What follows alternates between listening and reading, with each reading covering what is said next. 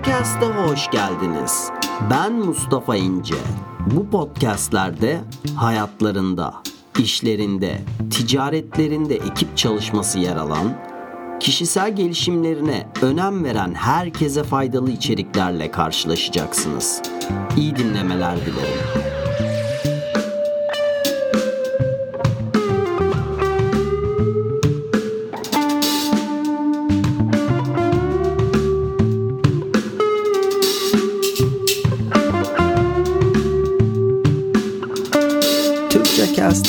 Geldiniz arkadaşlar. Yeni bir bölümle, yeni bir yayınla, yeni bir haftada tekrar birlikteyiz. Ben yayıncınız Mustafa İnce. Yeni bir konuya giriş yapacağız. Girişimcilik konusunu konuşacağız bu haftaki yayınımızda. Ve bununla ilgili bildiğim şeyleri, tecrübelerimi, öğrendiklerimi sizlerle paylaşacağım arkadaşlar. Şimdi girişimci yeni bir girişim başlatma ve işletme sürecinde olan kimselere diyoruz biz girişimci. İnsanlara değer katan ürün ya da hizmetleri sunmak için gerekli zaman ve emeği harcayan kişiler. Zorluklar ve mücadele karşısında tüm finansal ve özellikle de duygusal riskleri alan kimselerdir bunlar arkadaşlar. Yatırım ve üretim fırsatları araştırmaları içinde olanlar, yeni bir ticaret yürütme atılımında olanlar, belki de üretim sürecinden tutun ki para kaynağı geliştiren yer, mekan, araç, gereç, çalışan gibi bu tarz ayarlamaları yapan kimselere diyoruz girişimci. Girişimcinin hayatta kalabilmesi için çünkü çoğu 18 ayı deviremediğini söylüyorlar.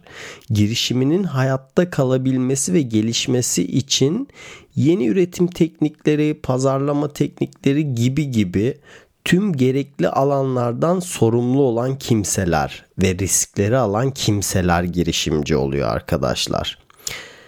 Girişimci özel bir fikri olan ve bu fikri hayata geçirmek için adım atan, geliştiren ve en önemlisi fikri gerçekleştiren. E bu çok önemli. Gerçeğe dönüştürebilen, gerçekleşmesi için tüm kararları alan, yer, mekan ve benzeri tüm kaynakları bir şekilde bir araya getirerek tüketici için değer katan ürün ve hizmetleri sunan, bunları geliştiren kimselere diyoruz. Yani sadece Steve Jobs, Elon Musk ya da Mark Zuckerberg olmak demek değil e, girişimci. Bir dükkan sahibi, bir restoran sahibi, danışmanlık şirketi sahibi, bir e, ticareti şekillendiren herhangi bir kimsedir girişimci.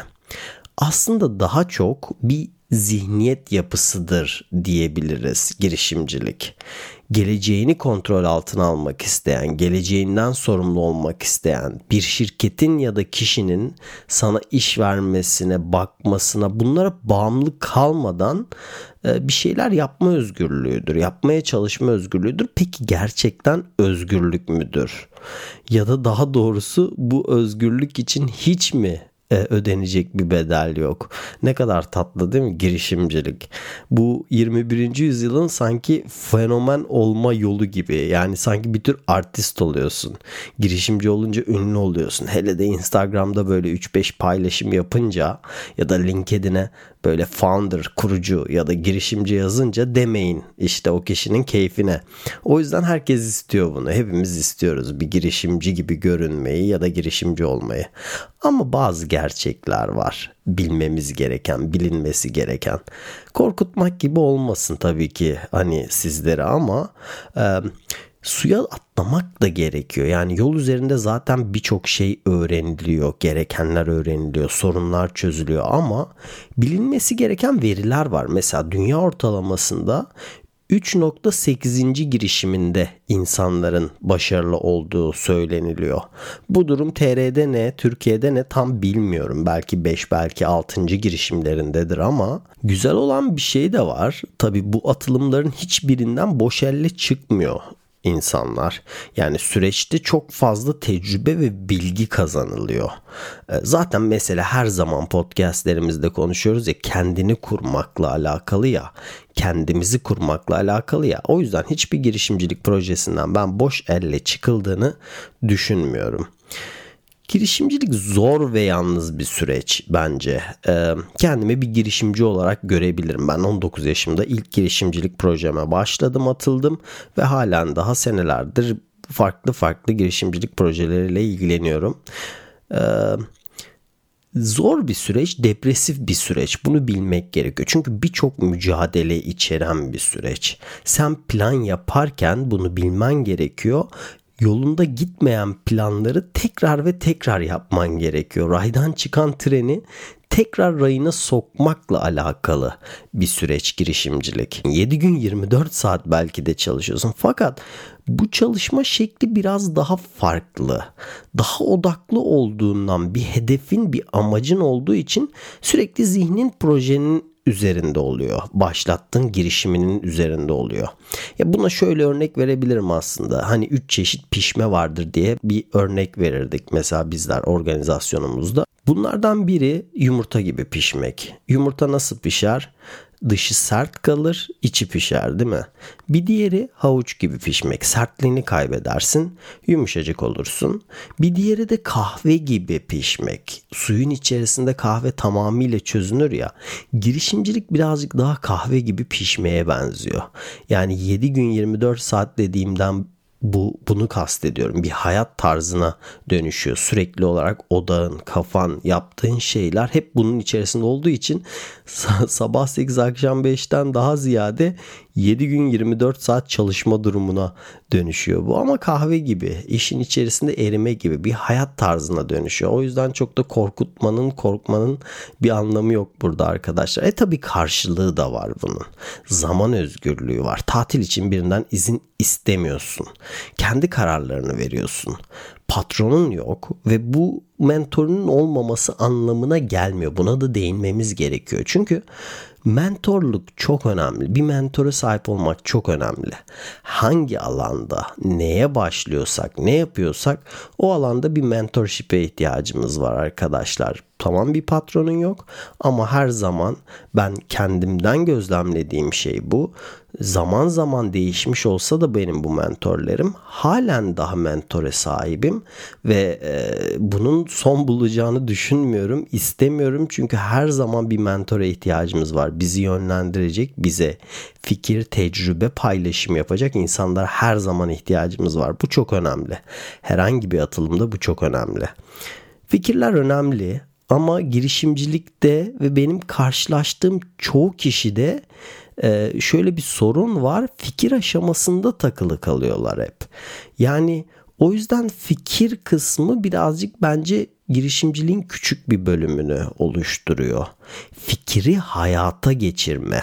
O proses süreç daha önemli olan ama bizlerde e, karşılaştığım şöyle bir durum var. E, gizleme e, fikirlerimin çalınmasını istemiyorum kafa yapısı var böyle bir hani e, durumları gizleme projelerini gizleme durumu var fikirlerimiz birileri sanki çalacakmış gibi bir korku var fikirlerini geliştirme konusunda desteğe ve tecrübeye ihtiyacın olabilir. Bu takası yapabilirsin. Ve burada dikkat etmen gereken de bir nokta var. Tabii bu takası yaptığın kişiler önemli ee, ve onlardan gelecek negatiflere çok da kulak asmaman lazım. Mesela bir restoran işine gireceksin. E, sıkıyorum. Sana birçok kişi bahsedebilir ki o emmimin oğlu restoran işine girdi battı şu şöyle oldu aman yapma etme ama bir o kadar da başarılı olan restoran var yani hani bu restoran açmanın sana başarı ya da başarısızlık getireceğinin garantisini vermiyor. Yani peki başarılı olanlar nasıl başarılı oluyor? O yüzden onları bir dinlemek, onların e, yöntemlerini bir gözlemlemek, onlardan öğrenmek gerekiyor. Ama negatiflere çok kulak asmamak gerekiyor. Yani koy cebine ama seni caydırmasın. Peki burada bir şey daha konuşmak istiyorum. Pandemi dönemi girişimciliği, girişimi etkiledi mi peki? Ekonomi çökmesi, ne bileyim işte zorlu şartlar, insanların işlerini kaybetmesi, küçük işletmelerin çoğunun başarısız olup kapanması bunlar hepsi zaten geçmişte de vardı. Gelecekte de var olacak. Hep var olacak. Yani iş güvenliği sorunları, kovulmamak bunlar zaten hep sorundu. Pandemi sürecinde de oluyor. Pandemiden sonra da olacak. Pandemiden önce de vardı. Peki şu an şu son bir buçuk yıl boyunca ne değişti? Değişen şeyler ne? Ya da bu pandemi sürecinin sonrasında değişen şeyler ne olacak? Farkında mısınız? Pandemi sürecinde ve sonrasında online eğitimle büyüyen bir bilişim çağında bir nesil geliyor ve bunlar online dünyanın içinde büyüyorlar ve bu kuşak para kazanmaya başlayacak. Yani tüketicilerin büyük bir kesmini oluşturan kişiler haline gelecek bunlar. Ee, online yatırımlar önemli. Ben kesinlikle online işlere yatırımlar yapılması ya da işlerimizi online platformlara taşımamız gerektiğini kesinlikle destekliyor ve arkasında duruyorum. Bu dönem evden çalışanlar farkına varıyor ki e, evden çalışmak etkiliymiş. Dijital şeyler işe yarıyormuş aslında. Kendi işime başlayabilirim evden demeye başlayacak insanlar. Bu 2000'lerde böyle değildi ya da geçmiş pandemilerde ben yaşamadım ya da geçmiş sorunların olduğu dönemlerde bu böyle değildi. Böyle bir platform altyapı yoktu. Kapıdan kapıya taşıma yapan kargo şirketleri, internet kullanımı yaygınlığı, marketing ve sosyal medya birçok şey aslında şu anda ücretsiz şekilde bize bir şeyleri kurma olanağı platformu sunuyor. Bunlar şu an var. Geçmişten farklı. Yani geçmiş pandemi ve kriz dönemlerinden farklı bir durumla karşı karşıyayız aslında. Gelecek çok parlak. Doğru düşünce yapısı ve gerekli yetenekleri geliştirebildiğimiz sürece. Tam anlamıyla bilişim çağının içindeyiz şu an. Öyle diyebiliriz artık. Türkiye için 2.9'da olduğu söyleniliyordu. Üçüncü dalgaya yani giriş yapıyordu ve bu pandemi dönemi bunu çok hızlandırdı. Çünkü herkese hoş geldiniz diyebilirim bu dönemde. Çünkü pandemi online alışverişleri ve bir information çağının girişini çok hızlandırdı. Üçüncü dalganın içerisindeyiz artık diyebiliriz arkadaşlar. Ve burada şunu söylemek lazım. Podcasting yeni yayıncılık. Bunu kabul edin arkadaşlar. Bilmeyenlere de öğretin, anlatın. Çünkü bilgiye ulaşmanın yeni ve en faydalı yolu. Birçok faydası var. Bunları belki farklı bir bölümde konuşuruz ama kitap okumak zaman alan bir durum ve insan dikkati giderek dağılıyor ve blog, kitap vesaire okumaktansa daha filtrelenmiş bilgiye daha hızlı ulaşmak istiyor insanlar. Zaten bu da gerekli. Yani sen bir kitabı okumaya başladığında bitirirken bile dünya değişiyor. Çok hızlı bir şekilde değişiyor. Şöyle düşünün mesela kitap yazan birini düşünün. Pandemi sürecinde mesela girişimcilik tüyoları verecek bu kişi bir yılda kitabını yazdı diyelim. Bir yılda onu publish etti diyelim. Belki bu yazar yurt dışında biriydi, yaşıyordu orada ya da İngilizce ya da farklı bir dilde bir eser hazırladı ve bunun Türkçe'ye çevrilmesi de bir iki seneyi aldı. Hop tren kaçmadı mı? Yani 4 sene ya da 3 sene o kitabın publish edilmesi için harcanan zamandı ve pandemi belki de bu süreç bitmiş olacak. E tren kaçmadı mı burada? Yani e, bir laf var ya iyi bir krizin boşa harcanmasına izin vermemeliyiz. Her krizde bir fırsat gizlidir. Göz açar ya. İşini her an kaybetme riskin olduğunu görmelisin. İşte aslında girişimci zihniyetlerinden biri belki de en önemlisi de bu. Krizlerin içerisinde, zorlukların içerisinde fırsatları, güzellikleri görebilmek, görmektir krizi doğru attitude'da fırsata çevirebilmektir. Girişimcinin bence en önemli görevi bu. Kısa yol olduğuna inanmıyorum ben. Girişimci doğal bir şekilde büyümenin tüm organik aşamaların tüm adımlarını yaşaması gerekiyor bence. Bir girişimcinin prosenin her alanında olması gerekiyor. Başlattığı projenin, prosenin her alanında yer alması gerekiyor. Ben buna tamamıyla e, kalpten inanıyorum. Doğru büyüme çünkü bu şekilde oluyor, olmalı. Mesela büyüdün. Bir ekibin oluşmaya başladı işletmende ve düşün ki satış yapan kişiler sana bazı objection'lar, itirazlarla gelmeye başlıyor. Bazı sorunlarla gelmeye başlıyorlar ve sen bu basamaktan geçmediğin sürece onlara inanabilir, handle edemeyebilir, onlara doğru cevaplar veremeyebilir ve kaybedebilirsin. Ama sen o sürecin içerisinden geliyorsan onları susturma, yönlendirme tutumuna sahip olacaksın. Sürecin her aşaması için bu geçerli bir işletme kurduğunda. O yüzden baştan sona girişimci işletmenin girişimin her aşamalarından sorumlu, organik bir şekilde büyümesi gerekiyor. Ama çoğu insan büyümenin bu sürecinden kaçınıyor.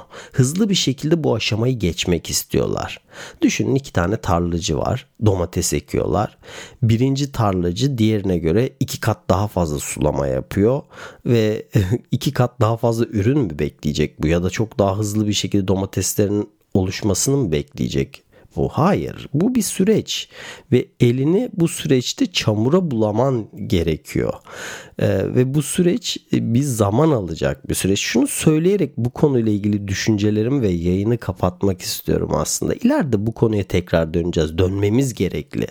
Çünkü değinmemiz gereken konular var. Sadece satmak mı yoksa müşteri kazanmak mı? Bu soruyu her zaman hatırlatmalıyız kendimize. Tabi bunu bir ürün hizmet olmadan yapamazsın. Girişimcinin en temel ihtiyacı bir ürüne ve hizmete sahip olması gerekiyor. Ve bunu mümkün oldukça unik kılarsa, e, unique ne demek kendine has özel kılarsa bunu ne yapacak başarısını rekabet edebilmesi için etkileyen en önemli faktörlerden biri olarak masaya koymuş olacak. Satmak mı müşteri kazanmak mı? Müşteriyi kazanmak mı istemelisin sorusunun ardından birçok konu çıkıyor tabii değinilmesi gereken. İnsanları etkilemek. Bu etki için tabii kaliteli ürün ve hizmet üretimi gerekli. Market üzerinde bir etki kurmak gerek. Ve bunu işin başında kendimiz yaparken işletmemiz büyüdükçe bunu başka kişiler aracılığıyla yapmamız gerekiyor. Peki o zaman lidership yetenekleri gerekmiyor mu? Çok güçlü olan bir e, kavram var ya duymuşsunuzdur belki word of mouth kavramı. E, ağızdan ağıza satış diyelim buna. Mesela bir yerde bir tost yersin çok seversin ya da sevmezsin. Çok seversen ne yaparsın? Birileriyle paylaşırsın. 3 kişi 5 kişiyle paylaştın. Onlar da bir hafta sonra gittiler orada tost yediler ve beğendiler. Onlar da 5 kişiyle paylaştı. Onlar da be düşünsene bu şekilde bir reklamcılık var. Bu böyle bir kavram var. Peki bu senin ürünlerinin ya da hizmetinin kalitesi, insanlarla kurduğun iletişim, ilişkiler işin başında gerekli olan şeyler ve sonrasında başkaları aracılığıyla bunu yapman gerekecek. Çünkü işletmen büyüdüğü zaman bununla karşılaşacaksın. Bu durum seni rezil ya da vezir yapmaz mı? Bence bir sonraki podcastimizde etki kurma konusuna değinelim. Ee, bununla ilgili bir yayın yapalım ve bu girişim konusuna giriş yapmış olalım bu yayınımızda. Ve tekrar dönelim bu konuya ileride arkadaşlar. Son bir tiyo da vermek istiyorum girişimcilikle alakalı. Zamanlama benim tecrübe ettiğim bir şey var ki timing çok önemli. Zamanlama, doğru zamanlama çok önemli. Benim bu yayında bahsetmek istediğim şeyler bunlardı. Ee, umarım sizlere faydalı girişimcilikle ilgili bilgiler çıktı bu yayından da. Önümüzdeki yayınlarda buna ufak ufak tekrar tekrar değinimler yapacağız, değineceğiz ve girişimcilik konusuna tekrar döneceğiz. Birçok konuyu ele almamız gerekiyor. Ama şimdilik bir ön giriş olsun bu. Bir sonraki yayında etki kurmakla ilgili e, güzel bir podcast hazırlayalım. Ve şimdilik bu kadar diyorum. Kendinize iyi bakın arkadaşlar.